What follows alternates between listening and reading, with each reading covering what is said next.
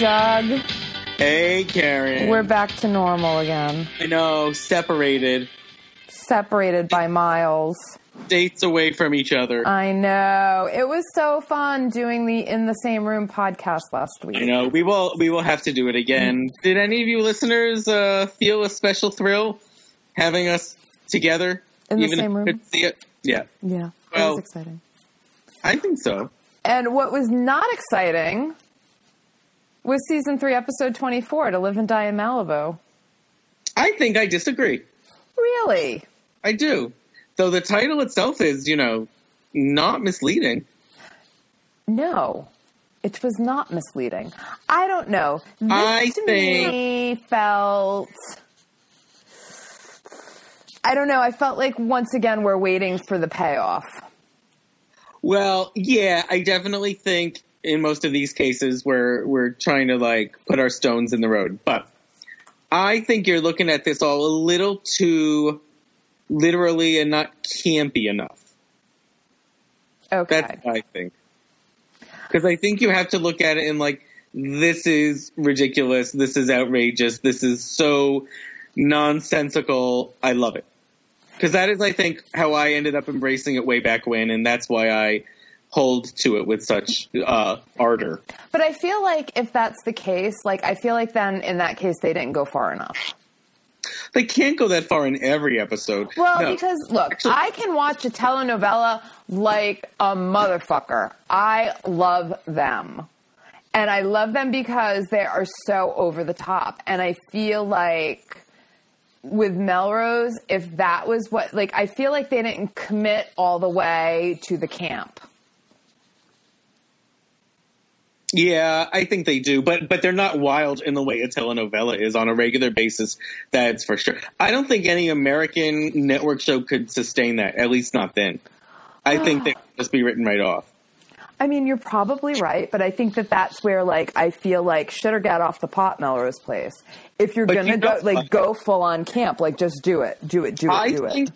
I'm curious when we get into like the middle of season four.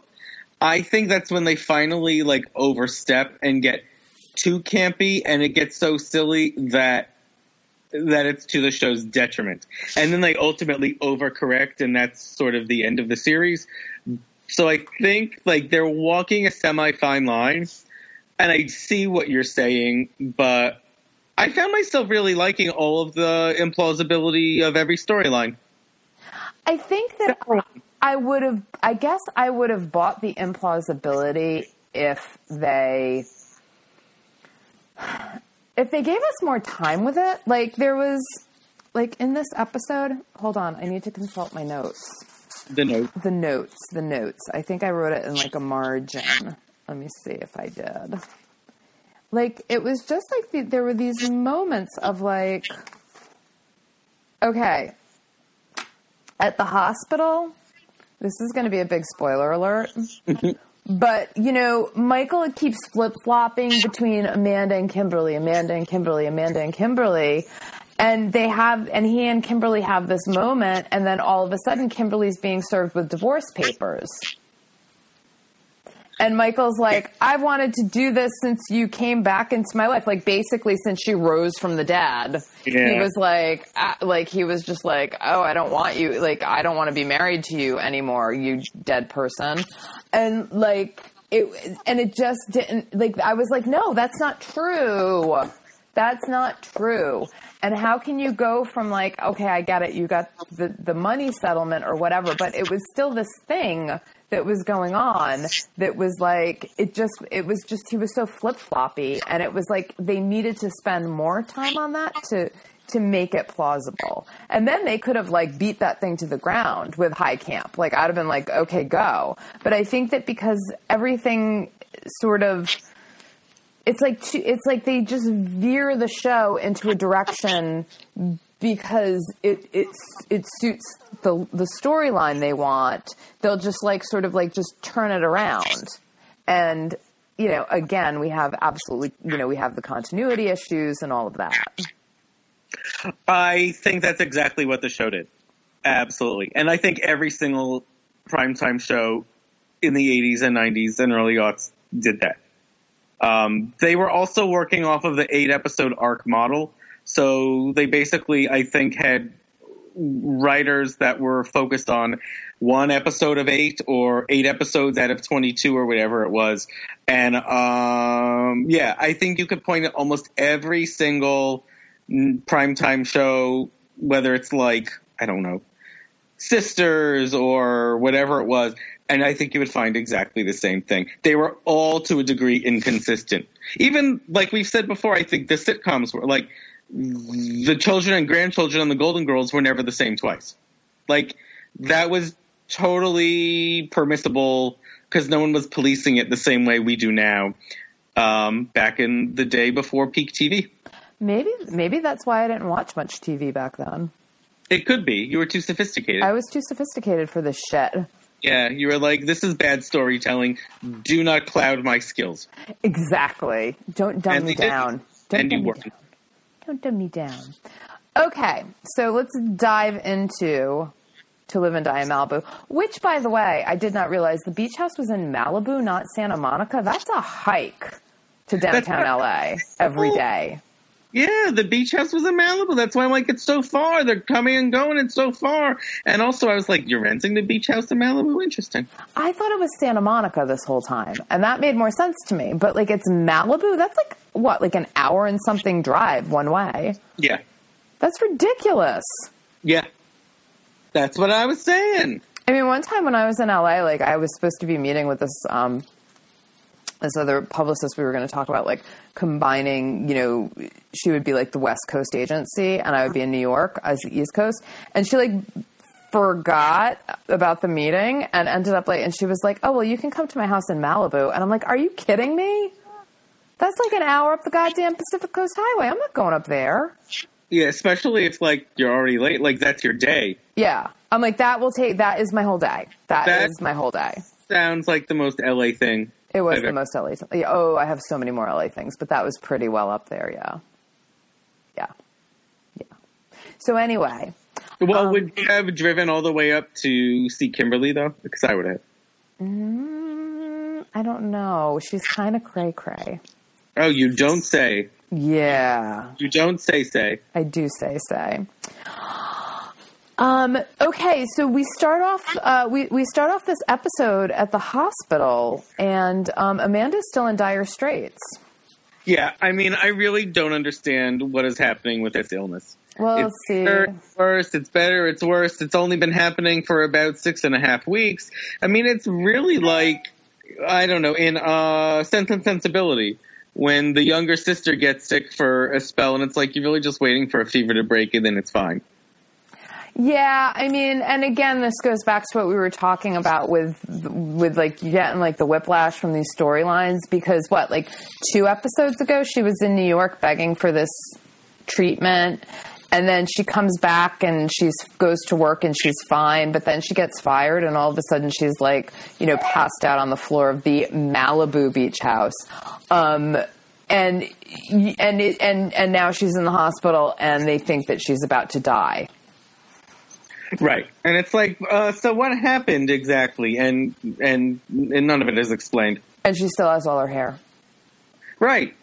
And I my, mean, it could look a little extra. I know she could look a little bit sick, but no, they don't do that.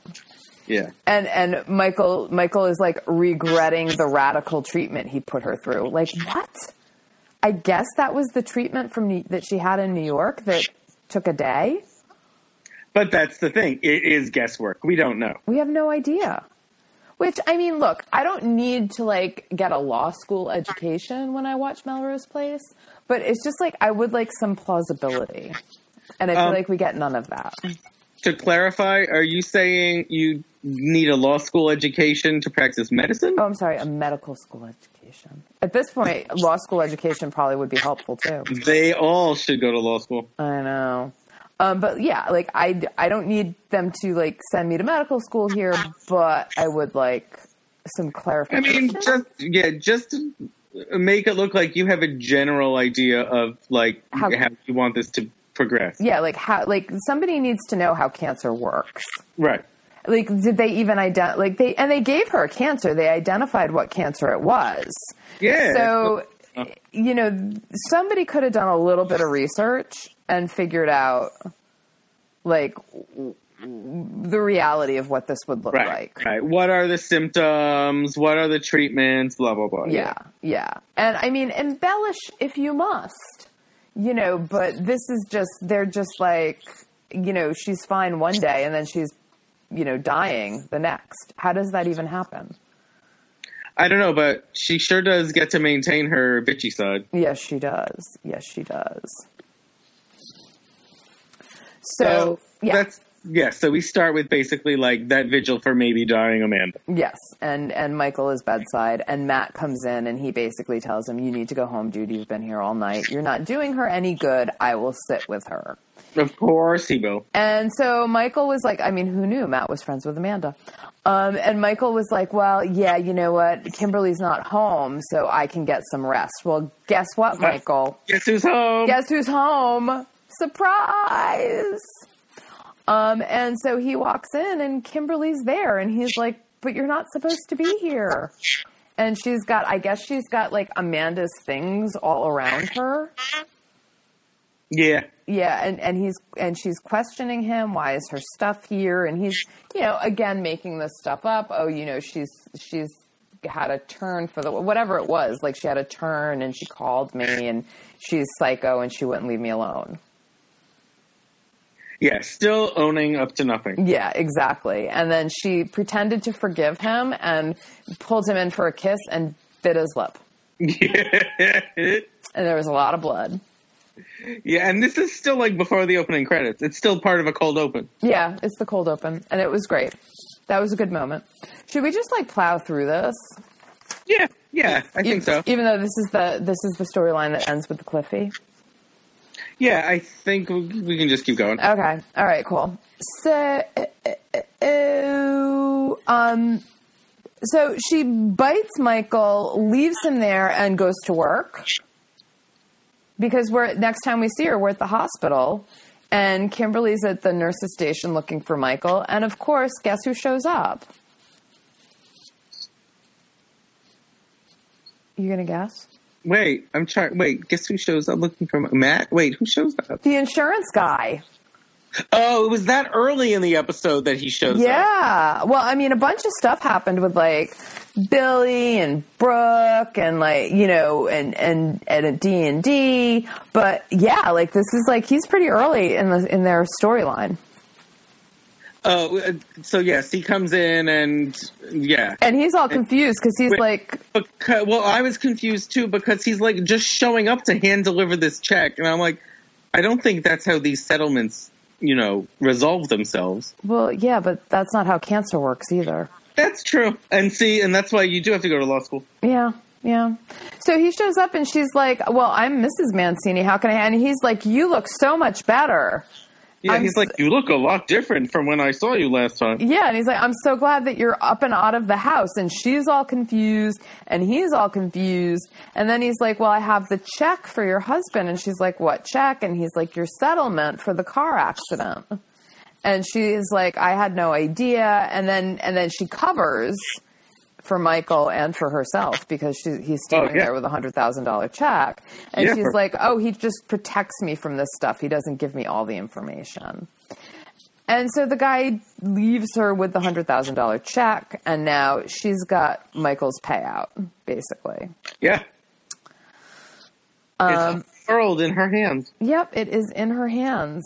So while Kimberly is taking the check, Michael is back in with Amanda, and now guess what happened? She's turned yet another corner. Yeah. I mean, this woman has turned so many corners, she's going in circles. Oh, that's deep. I know. So it's a miracle. She's turned the corner. And I guess she's awake at this point because Michael says, I tells her that he loves her and wants to be with her. And Amanda's like, I, I just want to sleep, which I thought was great. Like he's like, I love you, I want to be with you. She's like, I just want to sleep. And then, you know, and then like, so he leaves and Kimberly ambushes him outside of the room um, and confronts him about the check. And so basically, Kimberly gives him this kind of ultimatum: you can have the hundred grand if you stay married to me and leave Amanda. Explain to me why she would even do that. Why didn't she just take the check and leave him? That's what I would have done. I mean, take the hundred k and walk away. Yeah, she's like, I will give you the money, and you're an asshole who will stay with me. It does not. No, I know. Take, he and Ro- take the money and run. I mean, he's a, he's a scoundrel. Just go. Just go. And then he starts flip flopping again too. Like he was just in there declaring his like, you know, his love for Amanda and how devastated he w- he he would have been if he lost her. And then all of a sudden he's like, okay, Kimberly. You know, I mean, if it's that bad, like he's a freaking doctor. He can make a ton of money. He doesn't need hundred grand. Right. The money itself for them is has not been an issue. I know. And like, you know, Amanda, if he really is going to be with her, she's a self sufficient woman. She'll land on her feet Yeah, once she gets over this cancer stuff, the cancer headache. the cancer headache.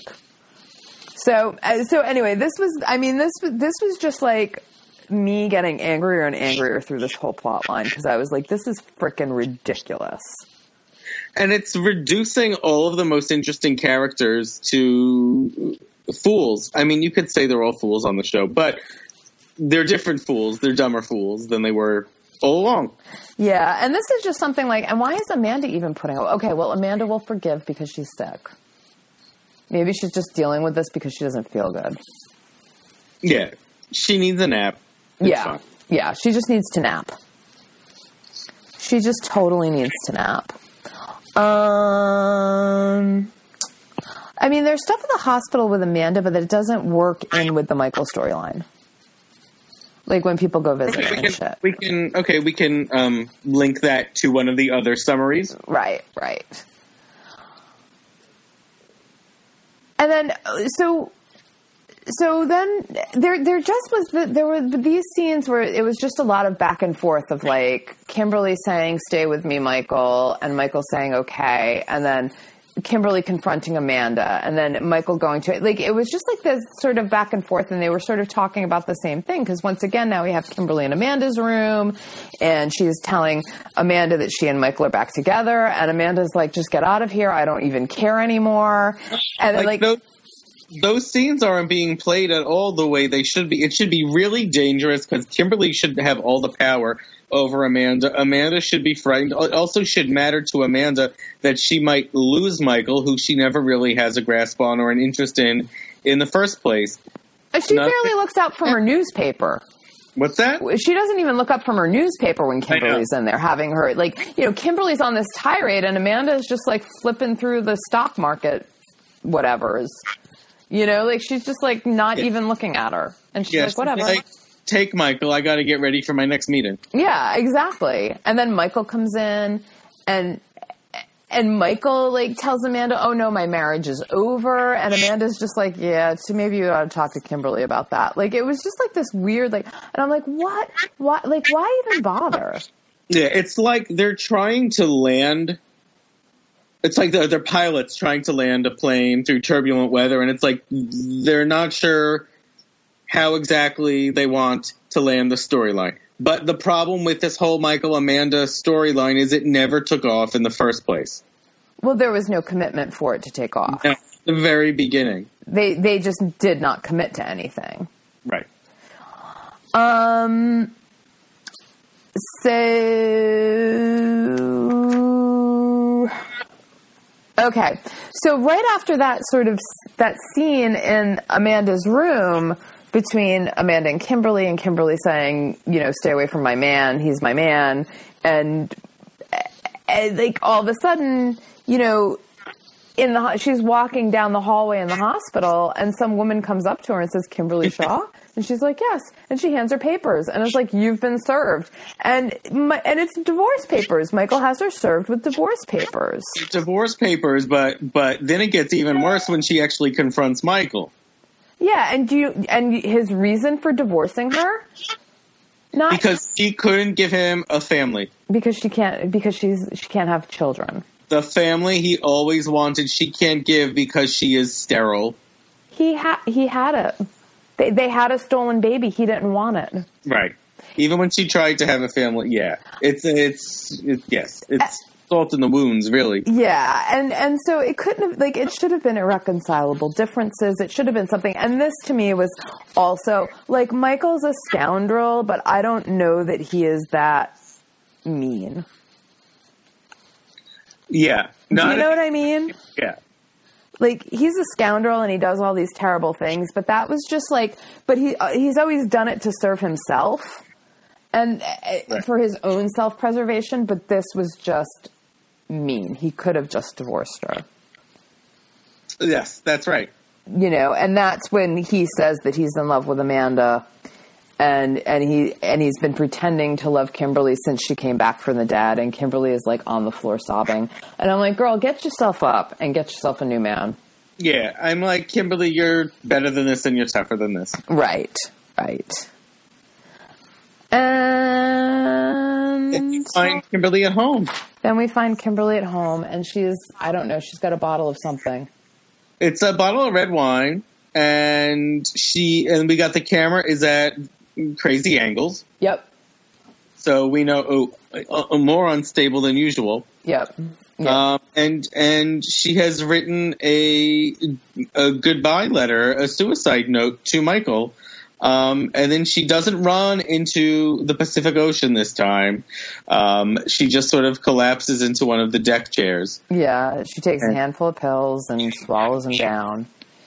And um, and Michael comes home to pack up his stuff, and he sees her legs on the de- on the on the deck chair, and he's like, you know, yelling at her. I thought I told you not to be here, and she doesn't respond. And he goes out, and he's and and he sees her, and she's unresponsive, and he gets the phone, and he calls nine one one, and the operator answers, and he hangs up. Right. Very the little foxes of him. Very Um, stupid of him. Can they trace that call? Uh, sure. Yes, sure they could. He didn't star 67 it or whatever. Right. So they can trace that call, and so he basically left her to die, and he knew, like he, Yeah. like his, later, later a device to be replicated on Breaking Bad, but yeah, he leaves her to die. It's first do no harm, second let the bitch die. yep, and and and but he implicates himself. He puts himself on the scene. Like he could Yeah. have had like a plausible, like I didn't come home, I didn't get here until she was dead. You know, now he puts himself on the scene because he called nine one one. That was stupid. It, it, it, it was dramatically fun. Yeah. Um. So he's Big cliffhanger. Yeah. He's leaving her to die, and this is how we end it. We do not know if she's going to pull through, if he's going to have a change of heart, or if she's just going to be dead. Could go Yeah. either way. Yeah, this is why you got to watch. Yep. This is why we got to come back. God, but God, like part of me is rooting on, rooting, her, rooting her on to die. Because So, to be done with the storyline, or because you want her to go on to bigger and better things. both, but I really just want to be done with the storyline. For for what it's worth, we should also say it's another great uh, episode for Marcia Cross. Yes, I mean I love Kimberly. I love what she does with her. I like the act, like, you- but it just is a terrible storyline, and it's a waste of her talent. Uh, it, it, it, it absolutely it is. Um, but even in even in its moment when it was airing live, I would have come back week after week to watch her because there was really nothing like her. She was so so crazy and so unpredictable um, that it was awesome to watch. Well, you know, I mean, she is the most interesting, or one of the, her and Sid. Yeah, it's the two of them. It's that- the two of them that bring have you come back more and more. And for me, it's really Sid. I know for you, it's probably more Marcia Cross, but for me, it's Laura And I'm like, every time she's got a storyline, I'm like, I'm there for it. I feel like uh, Sid is a longer term, better, more interesting character. Kimberly kind of burns bright, um, and then it's gone. Her flame burns bright. Not an eternal flame. And now for the other storylines. So we have two other storylines in this episode. We've got, um, you know, Allison, who's turned into a banshee at this point, and Yeah. and Yeah. and we've got some Jake stuff going on. Yeah, so I told you a little bit last week about what was going to happen with Jake. So should we? Oh, I don't know. I mean, all the stories are so not great, and yet they're so ridiculous. I was like, I enjoyed the episode. Um, let's do Allison, Billy, Brooke because it's always better to get those out of the way. Yeah. So yeah, Allison is still a whirling dervish, like just, just, just nasty and overwhelmed, and really sucking. terrible at her job. Once again, proving she is terrible at her job. yeah, So basically, like Joe is, I guess, supposed to be doing a shoot. Once again, it's Glorious Gowns is back in town, um, and and Joe is like complaining about Allison when out before Allison gets to the office. I guess something fell through. Um, it, the it was the location for the shoot, right? Right. It was the location for the shoot, and I guess Joe f- thought it was Allison's fault. I don't. I it wasn't really clear about why she was bitching about Allison so quickly. Um, but basically, you know, Allison blames Joe for the location falling through. And Joe's like, You don't know what you're talking about. You don't know how to do your job. And, you know, and, and Allison is just sort of like pulling the, why do I have to do everything around here? Now I have to go cast models. And, and Joe is like, I will cast the models. You get the location. You know, and so anyway, Right, but it's like they're all already convened in the office by the time Allison walks in. It's like, how does everyone but her know that this thing fell through? Because they tell her, and she's like, "What?" No, in that way, like that we see a lot on her face, where it's like this this crazy obvious thing has happened, and she acts like like she's the one who's being punished when it was probably her doing. right. Um, so luckily, the 40 year old intern Brooke has a solution. Yeah, Brooke Brooke saves the day and she offers her dad's house. Brooke also, I don't think, has her own desk. She's just always hovering next to Billy. Yes. Pretty much. or is in the corner of Allison's office. Or is packing things. Is packing stuff in the corner of Allison's office. So, um, so Amanda tells Billy uh, to go with Brooke to check out this house to see if it's right. And so, um, so Billy ends up going with Brooke, and he finds out that her dad is filthy rich. yeah, she's like, yeah, we have like a modest house in Pasadena, but maybe we can use it. And it's like acres and acres and acres, like everything your heart desires. Yeah, like beautiful, huge house, beautiful pool. There's a pool house, like you know, and it's like a stone with stone house with like what what are those things called? The the spirally, like the circular rooms that are up top. Turrets. Don't. Was it turrets? Or do I have Those, to- yeah, the, the things that are on the outside. Yeah. Yeah, I think that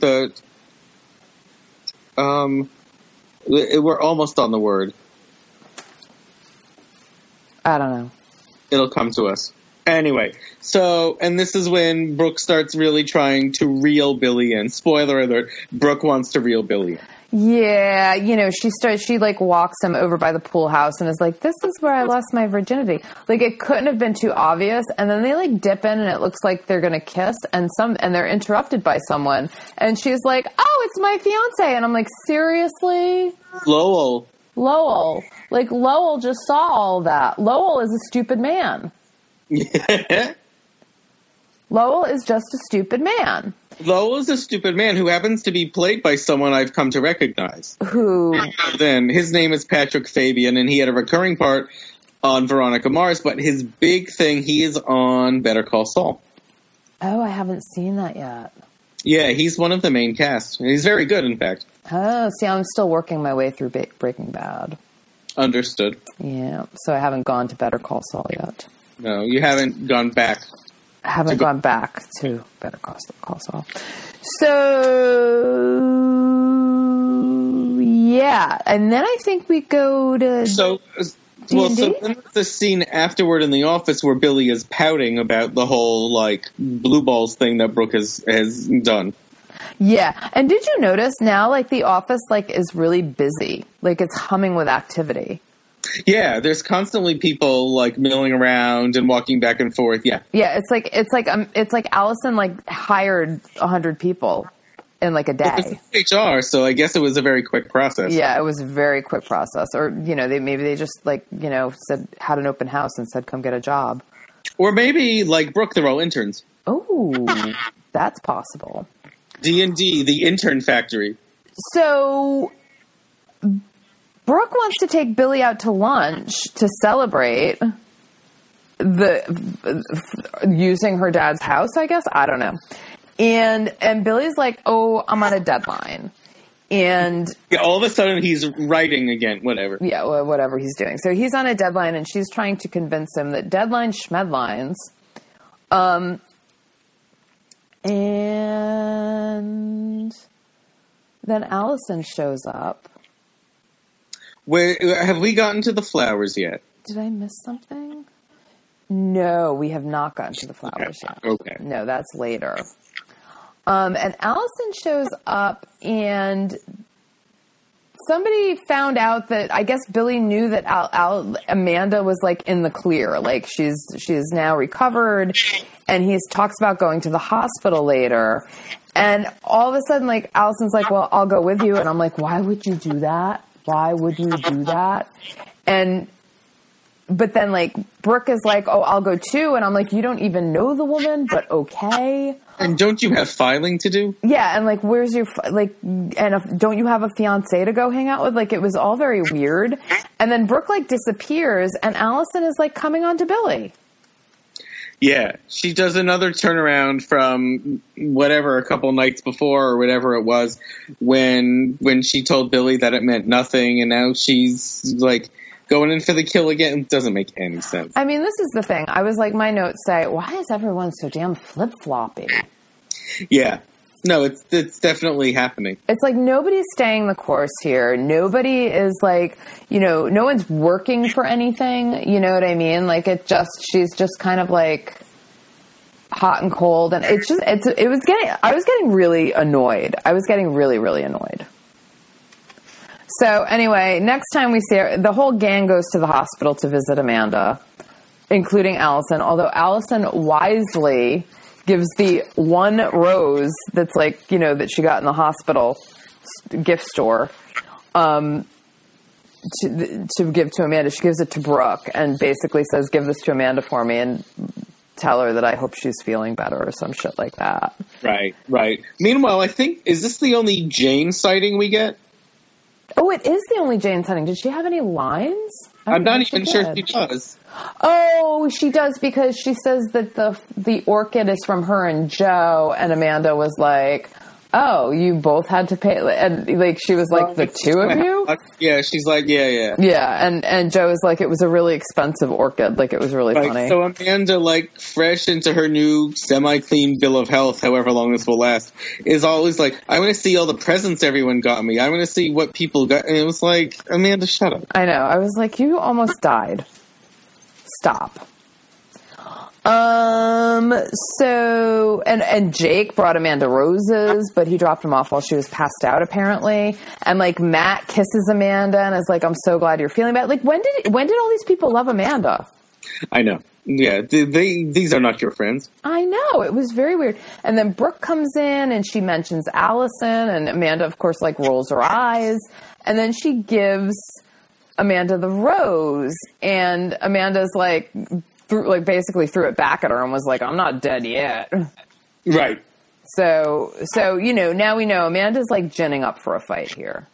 Yeah, Amanda. I mean, Allison could have sent her like a pot of gold, and she would have been like, uh, "Don't you know I'm allergic to this?" Something like, yeah, Yeah. yeah. Yeah, like it's like game on. She's like, you know, Allison's screwed because Amanda's going to come after her, and it's going to be good. Well, and Amanda is now realizing she might have an ally in this cause. Well, yes. Now, I guess it's the next day. We're at Brooke's dad's house. The shoot is happening, and Allison is once again being a tyrant. Yeah, she's really, really clueless and in over her head and lashing out at all of her responsible colleagues. Yeah. And then Billy meets Brooke's dad, and he's some sort of fancy something. And that's when we find out Billy's the vice president. I think we knew this. I don't think we knew. Did we know he was a vice president? Act, but he doesn't act. Well, I can't remember if it happened with Amanda or if it was like Caitlin randomly said it in those two episodes when she was on the show. Well, they never demoted him. But he's still, you know, at the cubicle. I know. He doesn't even have his own office, though, but he's the vice president. I was like, what? So, um, so that's when Al- Allison steps in and was like, well, you know, he's vice president because he was engaged to the president, and that's me. You know, and it was like this sort of weird thing. And then Brooke's dad is like, oh, so then my daughter works for you too. And then somebody said something about intern, and he's like, she works really hard to not have a real job.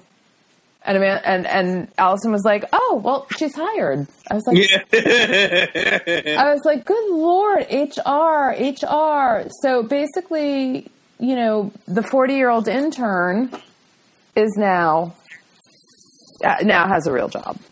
yeah. That's I don't know how- if it's account executive or what, but sure. Doesn't matter. That's not, that is not how internships work, people. It is. It, it is not. It is not how It's internships work. also not how companies work. No. And like the weird thing is too, like Allison kept referring to her as the intern or my assistant. Like it was completely Like interchangeable. saying, yeah, And it's like, well, she's not your assistant if she's the intern. that's that is true. So anyway, once again, going to show you, Allison has no idea what she's doing, and then she like goes after Jo because you know it, it's it's. She says the shoot's all wrong, and Jo is not following her vision, and Jo's like, "You never told me about no damn vision," and they're like getting into it, and basically, Jo basically is like, "Allison, you're in over your head, and you don't know what you're doing." Yeah, yeah, and if you know, uh, is there a scene where Jo says it to Jake, where she's like, "Say what you will about Amanda, but even she was better at this," or something like that? I think she said that. Last week? I know. I think she said that in the office to Billy. Oh, okay, that makes sense. like I think she was like, say what you will about Amanda, but like you know, Al- Allison can't do this job. Basically, yeah, pretty much. yeah, I think that she said that to Billy. And um, Well, oh, then after that is when um, Allison and Jo come back to Melrose Place together, and Allison's all of a sudden acting normal and chummy again, and Jo's like, "What the fuck are you talking about? Leave me alone. You're horrible." And Allison has that wide-eyed look again. She's like, "What?" Jo, I was just blowing off steam. No, Jo, it's fine. No, there's no problem. And Jo's like, "Good night, goodbye." yeah, well, I loved it because Jo called her a self-centered ass. Yeah, I was like, that's an yeah, she is. You're not wrong, Jo. You're not wrong. You're not wrong. you know, and they don't bring it up, but remember, Allison, you're the reason Jo is not with her kid in the end. Yeah, I mean, ultimately, that whole debacle with the baby that was Allison's fault. yeah.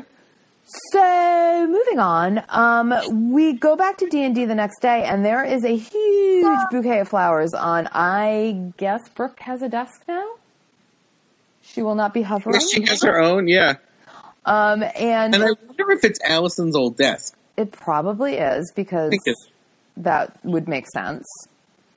Um, and so Brooke has Brooke's like, oh, they're from my fiance, but then they pan into the note, Right. and it's actually from Amanda. Right. So I thought that she had this whole scheme where Lowell is not really her fiance. She's just using it to make Billy jealous until she can land him. But I think he actually is, if my memory serves, her fiance, and we just eventually don't see him anymore. Um, Well, that would be right, and that would make sense with the way that the show treats these right. storylines. Right. Yes. Um, but in this case, it isn't like she has sent these flowers to herself. Amanda has sent them. Yes, Amanda has sent these flowers, and um, and I think it, it said something like "Come see me at the hospital" or something like that.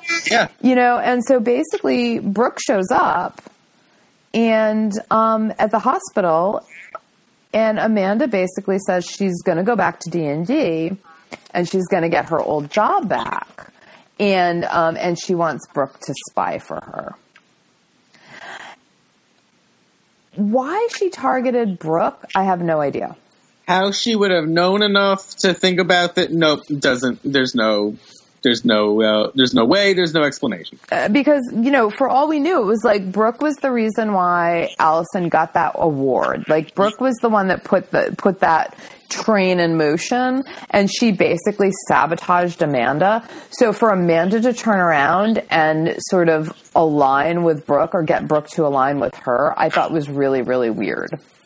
It is weird, but I um, am there for it, as the kids say, because it yields some good shit.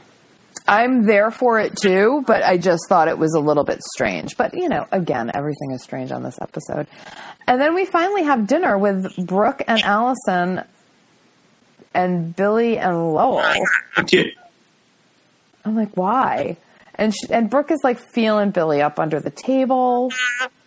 Um, and then she, she, follows him into the men's room. Chases him into the men's room, is trying to make up with, make out with her, and he, and he's like, and she says like her fiance is a business deal, and then you know for her dad, like her dad, like it was like an arranged marriage or something, and then someone interrupts them, and she and she leaves, and that's it. And like, okay, so we know that she's got her eye on Billy. Why? I have no idea, but she does, and she's going to somehow sabotage Allison's work at D and D. Although it doesn't seem like she's going to need to work hard to do that. Uh, correct. Ugh, God, that was that. There was a, a lot of that. I think we can sum up the remaining storyline a bit more concisely. Yeah, because that was Jake and Jesse. Yeah, uh, uh, Jess, right? And Jess is yep. back. Jess shows up in LA like they could have given them a little bit of breathing room.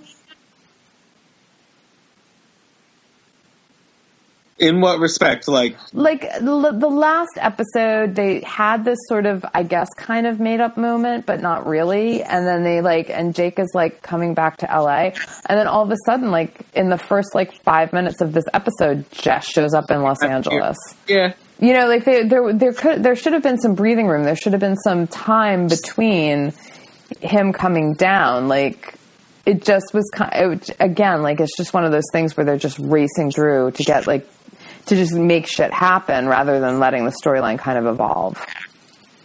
There ain't no slow burns on Melrose Place. No, no, not in a show where they actually bomb their titular building. Yeah. So I guess it's just all this weird stuff where he's like he well, wants he to stay in LA for a while, right? Yeah, he he he comes to like be a part of Jake's life and and he's very weird about it and he shows up at the bar and Jake's not there, it's just Sid, but Sid ever trying to get back into to Jake's good graces like, "Oh, this is a half brother, he didn't tell me about him. Hey, I could take you right to Jake's door at the apartment." Of course, it's the last thing Jake really wants. So Sid shows up. She's like, "Guess who I found? It's your half brother Jess." And Jake's like, "Another thing you fucked up, Sid. All right, I'll handle this. Thanks." Yeah, I loved how he like closed the door in her face, like when she was trying to come in and to join them, and he just like was like, "See you later." Yeah. yeah. I was like, "Oh, poor Sid." Poor Sid. I could hear the the notes turning, turning and so notes. because because shooters is like a halfway house for everyone, and Jess needs a job. Jake is like, "All right, sure, you can work there too," and and, and sleep there. doesn't take long before he really starts to show his true colors and Sid catches him going through all of Jake's files, which who knew Jake had that many old files? I know. And so he makes up some excuse to make sure, you know, he wants he's making sure that J- that nobody's stealing from his brother, which the implication is that maybe Sid is. And and then uh, you know Sid Sid strikes back and he basically says, "You stay out of this, or you're going to get hurt." Yeah. Um. And I guess, and then like Jake and Jess go surfing, Surf. and and Jake kind of like lets him in a little bit more, and he's like, "Why don't you stay at my place?" Because Jess was like crashing in the office, just how he had access to the files, and so it's like he's worming his way into Jake's life and Jake's trust. Right, and because Jake is stupid, this will not go well. Right, right, and so. um uh, and this is, you know, against really um, Sydney's better judgment at this point. Yeah, it's true. And I guess we shall see how far Sydney will go to protect Jake. Um, yeah, and I I uh, don't think it will be enough. Oh, really? yeah. Also, Jo, you better watch out. Oh, really? Yeah. Oh, really? Yeah, this storyline will end up including Jo as well. Oh, Jo. Jo should just go back to New York at this point. Yeah, yeah. Moving into Melrose Place is the worst thing that ever happened to her. I know. Or maybe she should take Matt. She not maybe she definitely should. She should take Matt. She, her and Matt should move to New York. Yeah, There were still affordable apartments back then, too. yeah. I think Matt could find a scene. Yeah, I'm sure he could. I'm sure he could. Good social workers are always in demand. I think actually that's not the case. They just should be. Well, he's got this hospital experience now. it's true, and he's basically like the social worker of all of Greater Los Angeles. So, how many more episodes do we have through this? Um, I think eight.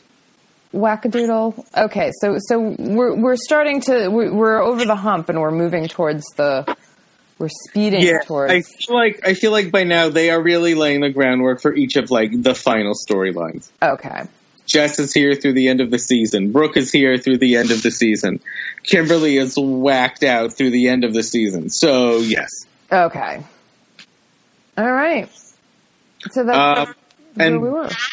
before I forget, I just want to say, uh, you know what? Today, April twenty second, not just Earth Day, but it's something else too. Okay, what is it? It was Aaron Spelling's birthday. He would have been ninety six today. Oh wow! He's not because he's dead, but Right. But know. happy birthday, Aaron Spelling. happy happy birthday father of of melrose place and 90210 and the nighttime soap universe as we knew it and loved it Yes. Okay.